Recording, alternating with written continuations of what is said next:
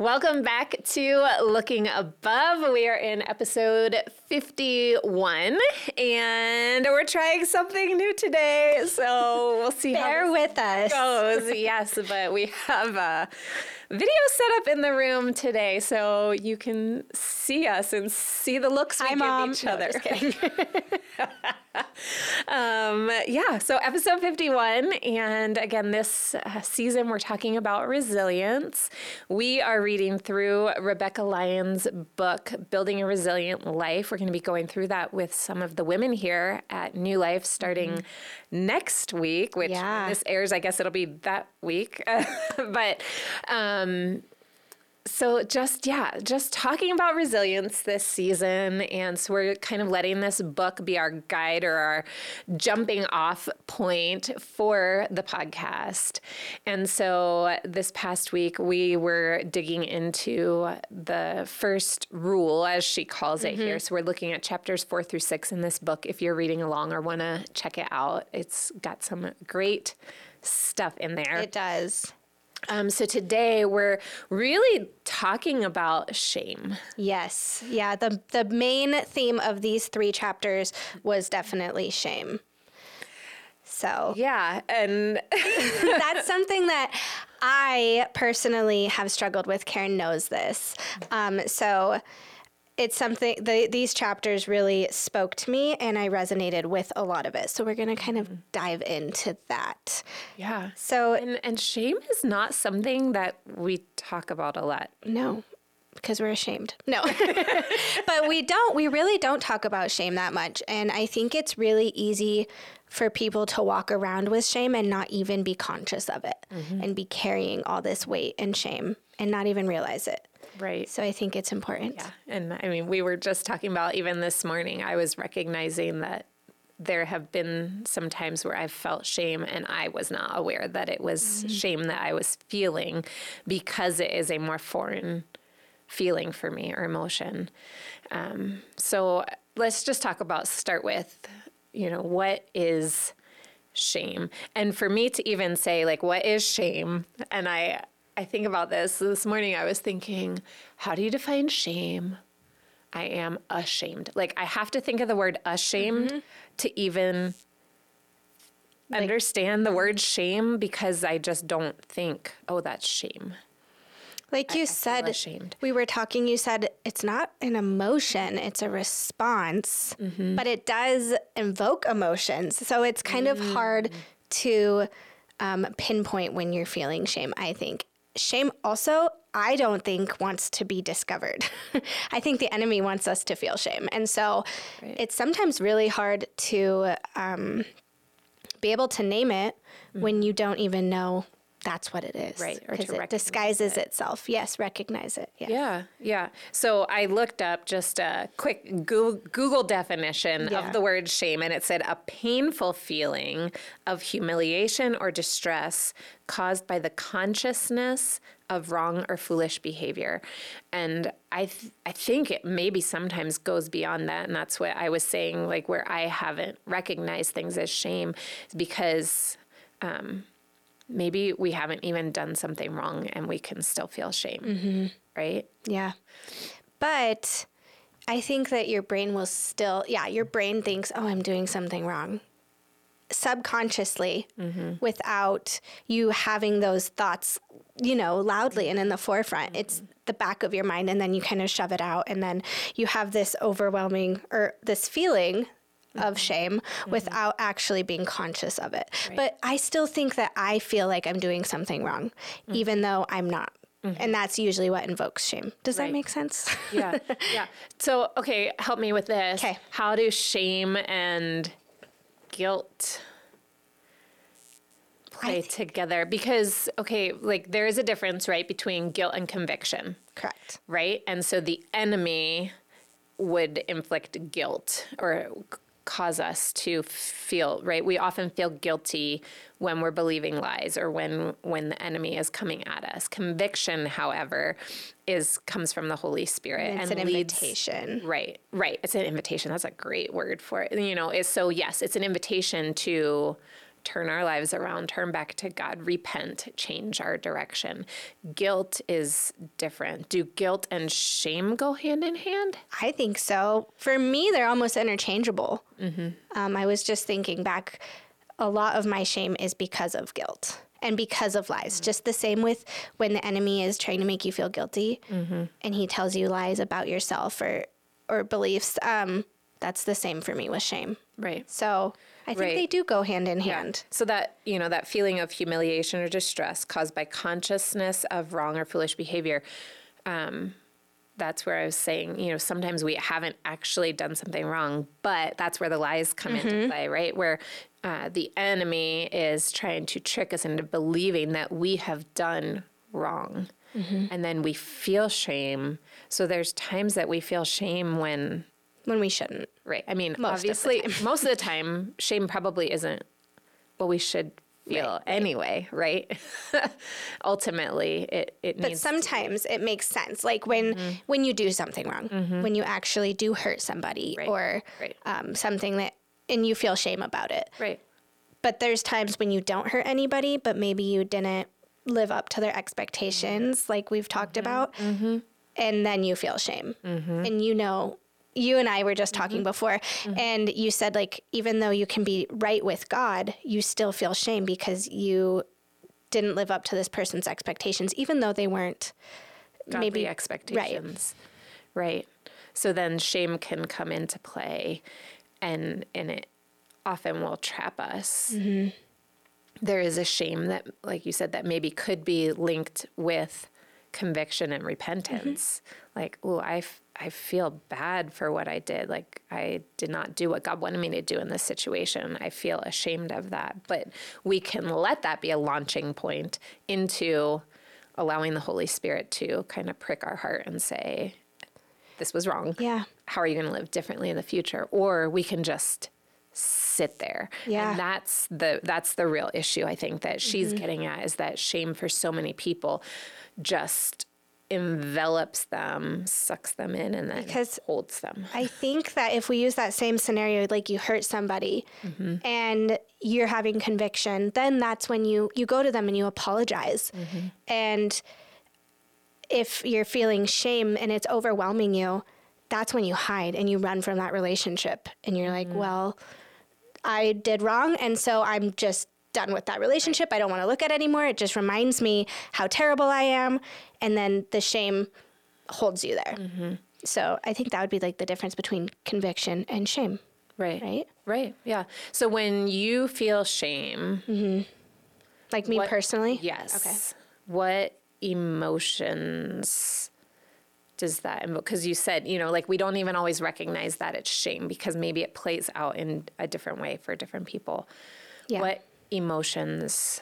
I do think it is different, but for me, and from talking to you more, I've realized mm-hmm. it's different. Mm-hmm. But for me, I've noticed that anxiousness, which is maybe not an emotion mm-hmm. so much, mm-hmm. but when I'm feeling shame, I will feel anxious.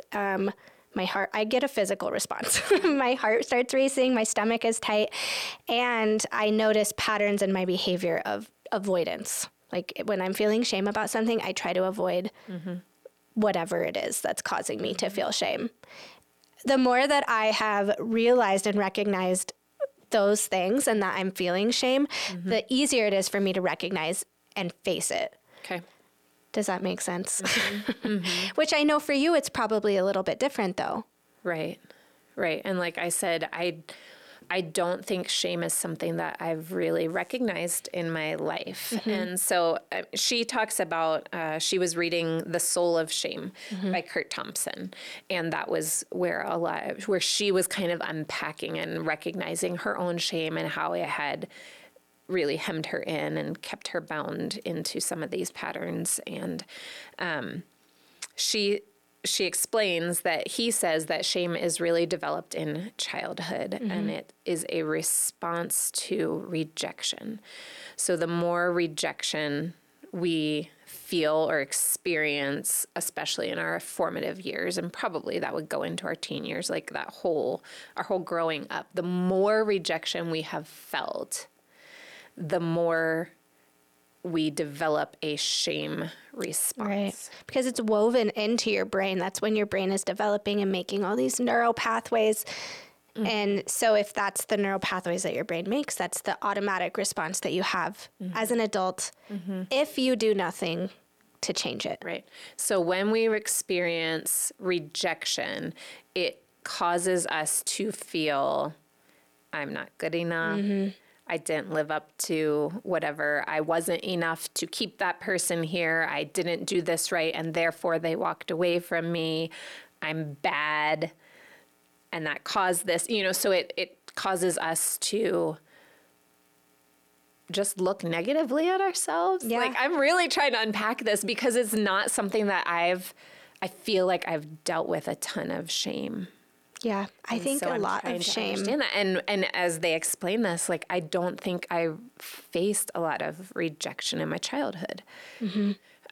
More of that has come as I've been an adult, right? You know, I've gone through a broken engagement. I've had some fractured relationships as an adult, and that has been very painful to me because I did not feel that sting when I was younger. Like, when I had a broken engagement, it knocked the wind out of me because, and I had, you know, a few broken boyfriend-girlfriend relationships, so much smaller. That was the first time in my life that I felt like someone could leave me. So that was like the first time that I really felt rejection that I can remember. I'm sure there are little things, and I can think back, you know, like an 8th grade friend saying, oh, Karen's so fake. You know, like, that was a rejection, right? Like, but I don't remember a lot of that. And so I don't think that this shame response in me was grown as much. And so I don't think it's something that affects me as deeply as it does others.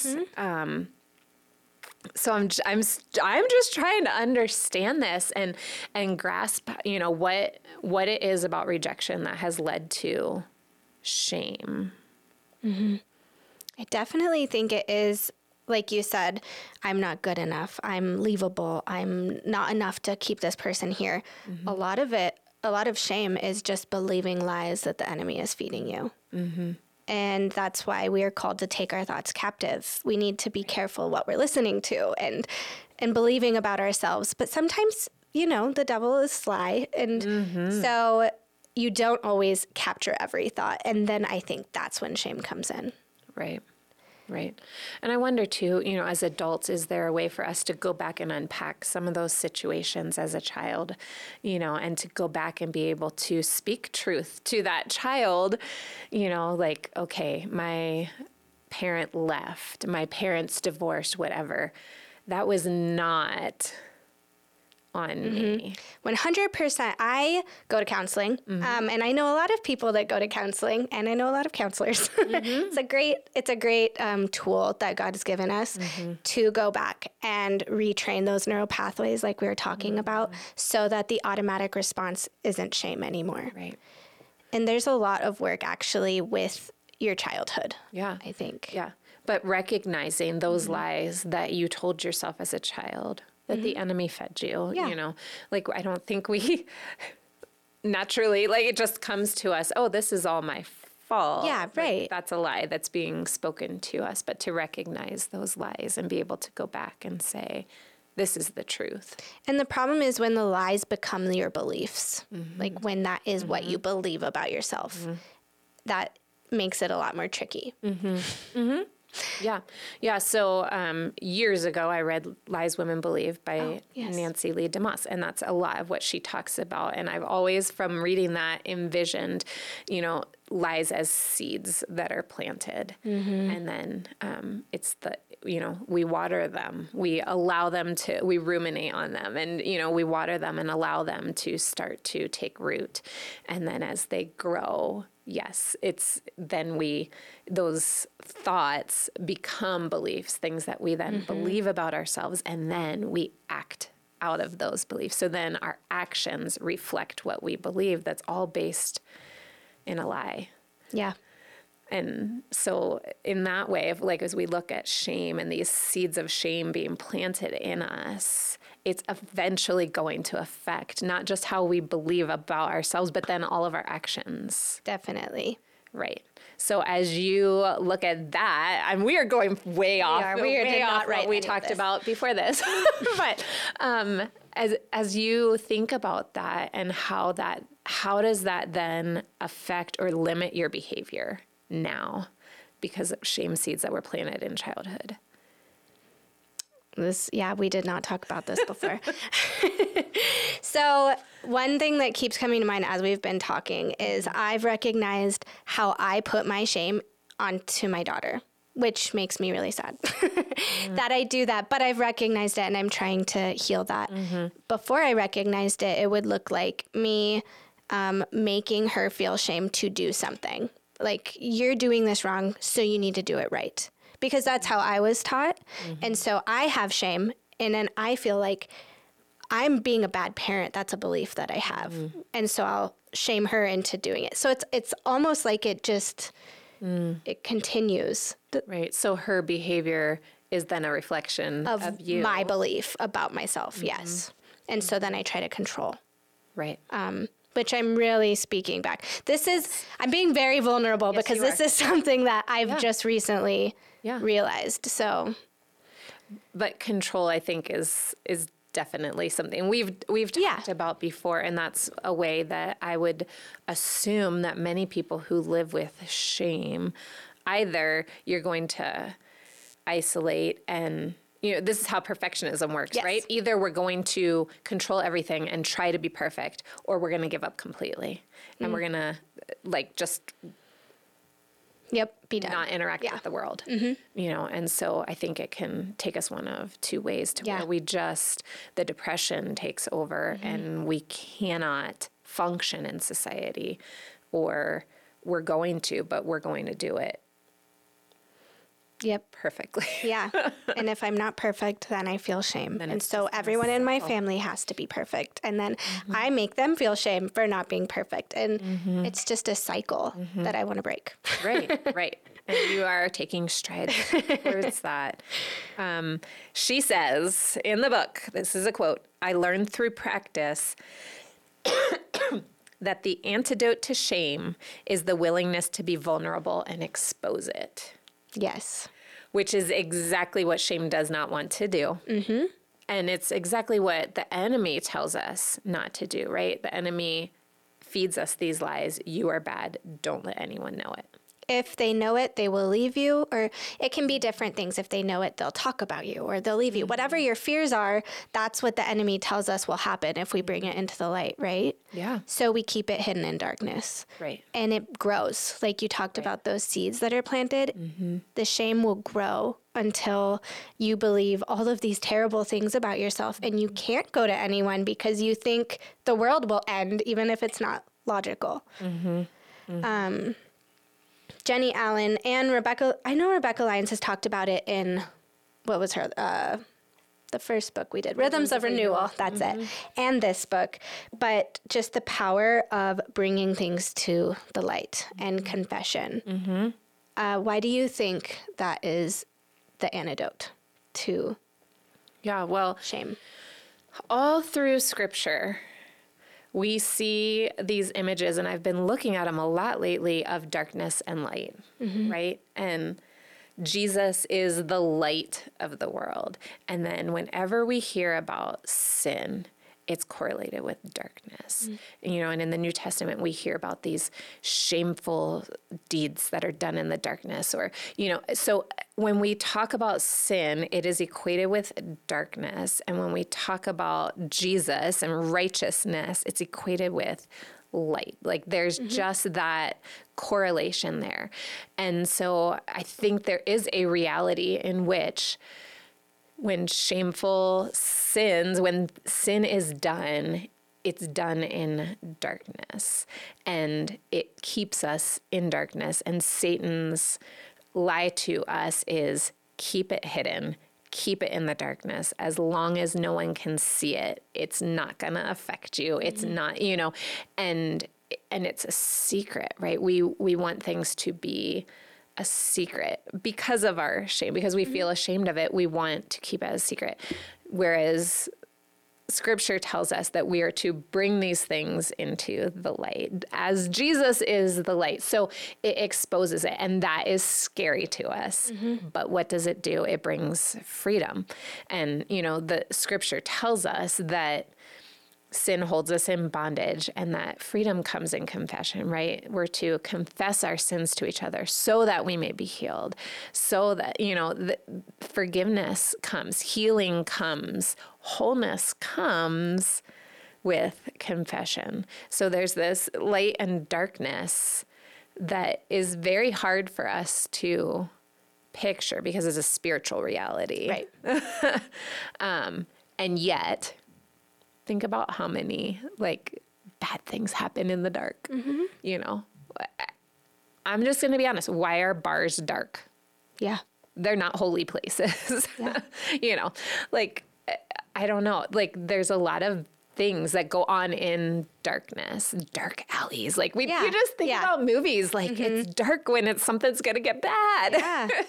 you know, and light, like, makes us feel lighter and it makes us feel better. But it's also scary if we've been living in darkness to bring that into the light. And so I'm like rabbit training around here, but it is scary, and yet it's exactly what's needed. We have to expose it if we want freedom from it. You can't heal from something that you don't know exists. Right. And I think it's so important. Why would God want us to confess our sins when he already knows what they are, right? Mm-hmm. But he calls us to that because, for one, it helps us recognize them. Mm-hmm. But then also, if you have your people, when you're confessing to somebody else and they don't leave, mm-hmm. it shows you, like, those lies that you were believing, mm-hmm. they're not true. Right. The problem is sometimes people do leave. This just mm-hmm. came to me. Mm-hmm. But I think that we are called to confess, you know, to God, because he is not going to leave. Mm-hmm. His relationship is still filled with love. Mm-hmm. And we have to see that. Yeah. Yeah, I'm not sure. Yeah, so she talked about shame and sin causing brokenness in our relationship with God, causing brokenness in our relationship with each other, causing brokenness in our relationship with ourself. Mm-hmm. And so there is a point at which the confession needs to be with all three. Right. Right. We need to allow the Holy Spirit to convict us, and we need to recognize, mm-hmm. you know, that confession begins here. Like, oh, wow, like, this is where I've been wrong, or this is where I've been feeling shame, or mm-hmm. whatever. Then we need to confess, take that to God. As you're saying, God is not going to walk out of the room, right? Not going to turn and leave. And we need to confess to others. Now, is there the chance that someone else is going to walk out of the room, step out of our life, say, this is too much, I can't handle you, whatever? Yes, there is that chance. And that's where Find Your People comes back into place, right? Is that we need to recognize that there are people, godly people, that God can place in our lives to where we have healthy relationships. And those are the people that we're going to take these things to. If I am feeling shame, I'm not probably going to go stand on the stage and proclaim it on a Sunday morning to everyone. Or if I'm caught in a sin behavior, I'm probably not going to put it on Facebook, right? Right? But this confession happens in a certain type of relationship. Mm-hmm. And we need to be cautious with that, because there are people who will take that, turn it on us, walk away, you know, mm-hmm. and hurt us with it. Right. Yes. I think it's so healing, though, and we've already said this, and I'm kind of reiterating, but when you do find your people, mm-hmm. and I know it's hard, but mm-hmm. just pray mm-hmm. For your people. But mm-hmm. once you do, and then you can bring the shame and the things that that the enemy is trying to keep into the dark, it is so freeing. Like you said, bondages are broken. There's a sense of withness, mm-hmm. but also it gives others the chance to be vulnerable too. Right. Because I think we've all felt like you're the only one that messes up. Like, this person is perfect. If I could just be like my pastor or, you know, anyone, no human is perfect. Right. Especially, I know we've talked about it, but with social media, you think, I just want to be like this person. Yeah. Yep. But when you're vulnerable, it invites others to be vulnerable too. And then we realize I'm actually, you know, not the only one that struggles with this. Right. And then you have others that can come alongside you and help you that maybe have been there before. Mm-hmm. I like that you said the word withness, and she takes a good portion of, I think, chapter 6 and talks about withness. She talks about empathy in there. Maybe it's chapter 5, but she just talks about the fact that we need each other in this process. And so that, yes, confession is important, but the confessional community, being able to sit with another person, look into their eyes and say, I'm struggling. This is where I'm broken. This is where I feel shame. It does something. And we talked about this some the other season when we did Find Your People, just about there is science behind this empathy. There's science behind saying things out loud and having someone else in that space bearing that burden. Yes. And that's what I think, like, if we look at it scripturally, it is bearing one another's burdens. Right. Mm-hmm. It is entering into this human experience where we say, I may not understand exactly, but I understand. Yeah. Or even something Karen and I say, which we learned from Jenny Allen, who I think learned from Kurt Thompson, and, you know, but we'll say, I'm not leaving the room. Right. And so saying, like, no matter what you say right now, I'm still going to be here. So it gives you that freedom. But you're not alone, and you're not going to be alone. Right. Yeah. So important. Why, this is where I was struggling with this and trying to understand this. What is the link between shame and resilience? Because this whole discussion is about resilience. So why are we starting with shame?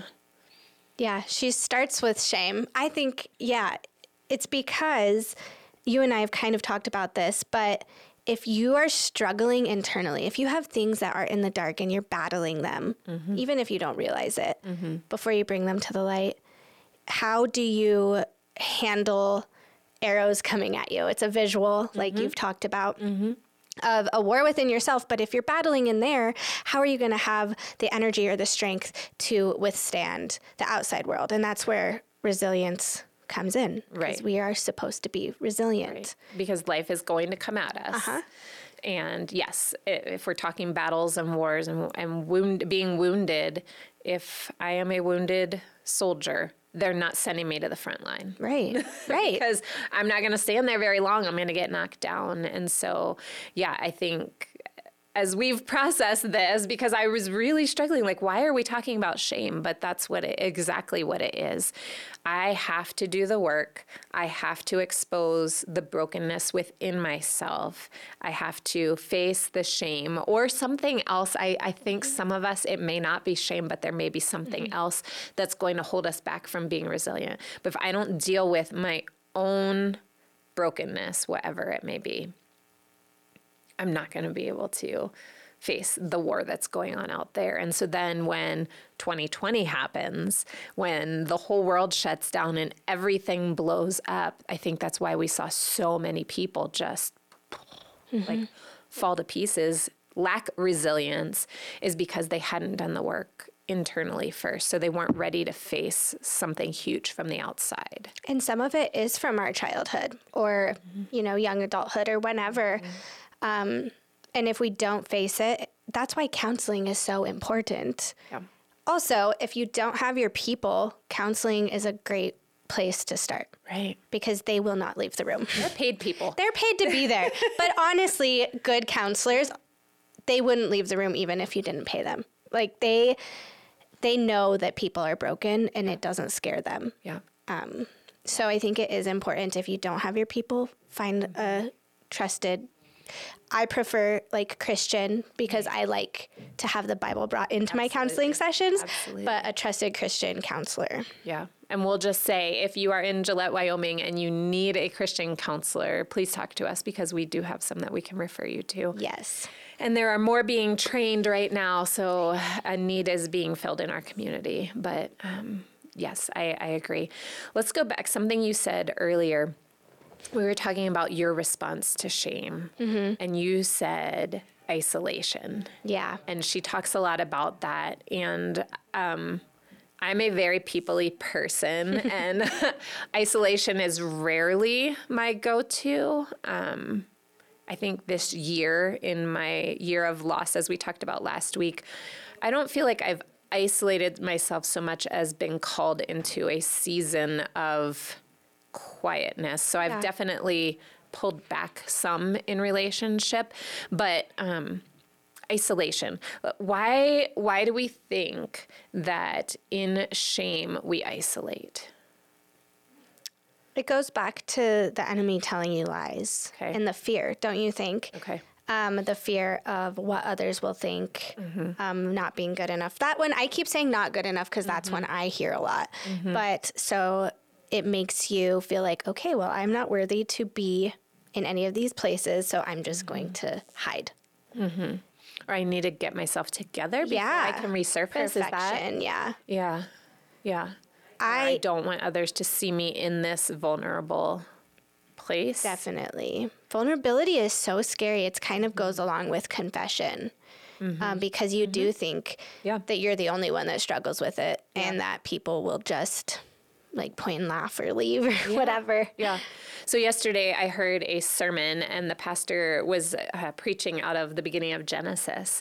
And Genesis chapter 2, the last verse says, Adam and his wife were both naked and they felt no shame.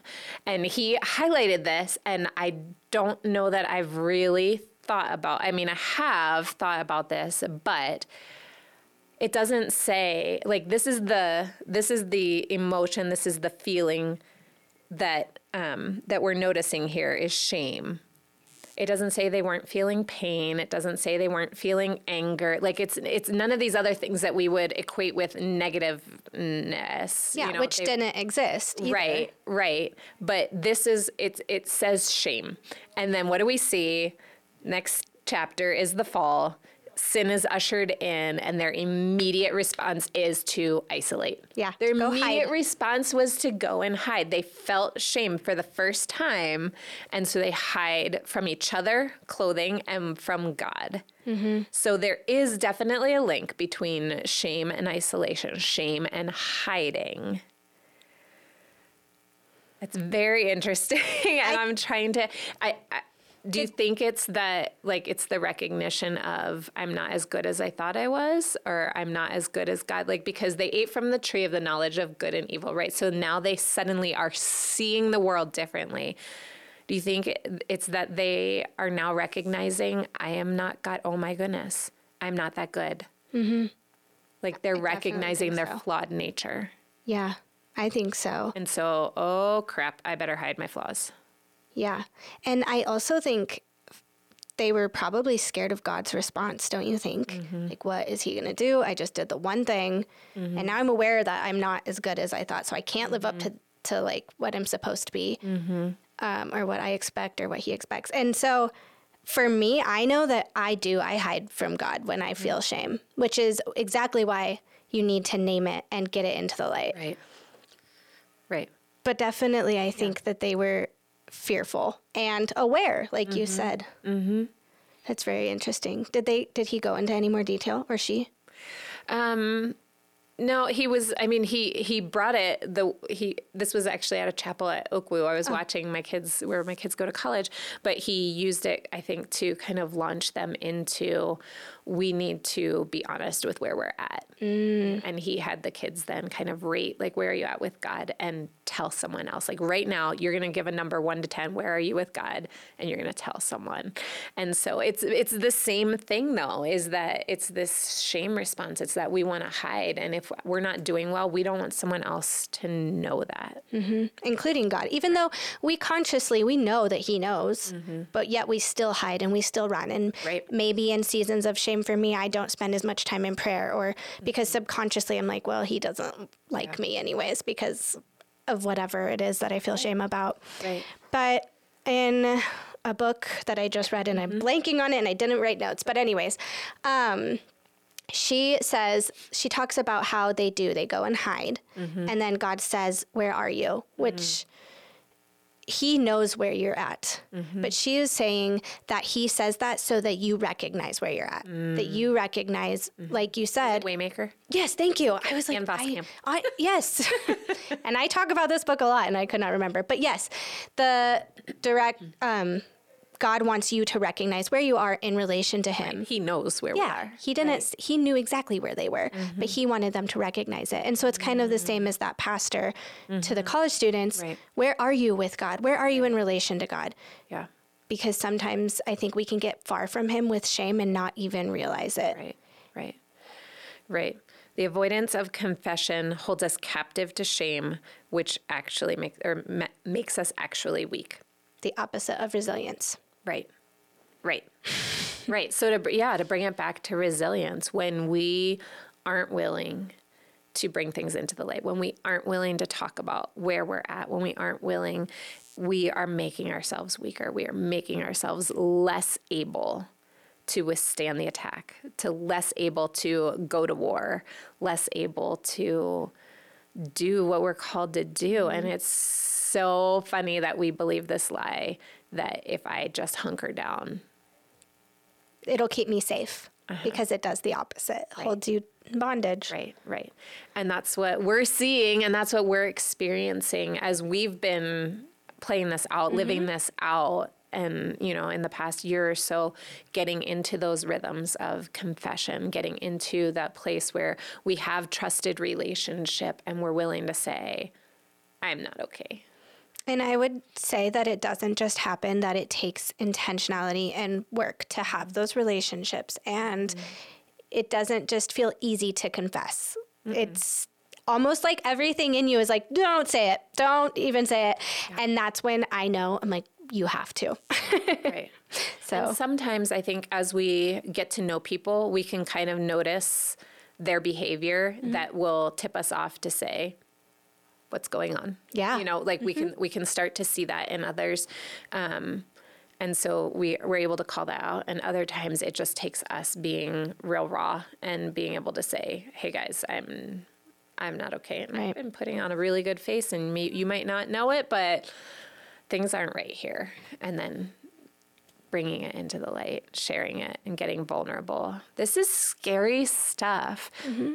But if we want to build resilience, I'm now at, as we process this, to the place where I'm recognizing, yes, this is our starting place, because without this, if we are not vulnerable intentionally, we are vulnerable to attack. Right. Yes. So good. And we set ourselves up to be vulnerable, to fail and to fall and to not battle well. So I think it's important to find those people, but also it's important to be that person for somebody else. Yeah. And I think that we need to be a safe space that doesn't leave for our people as well. Right. Yeah. And that also takes work and intentionality. Yes. Yeah, but that's how we do life well. Mm-hmm. Oh, well, this is good.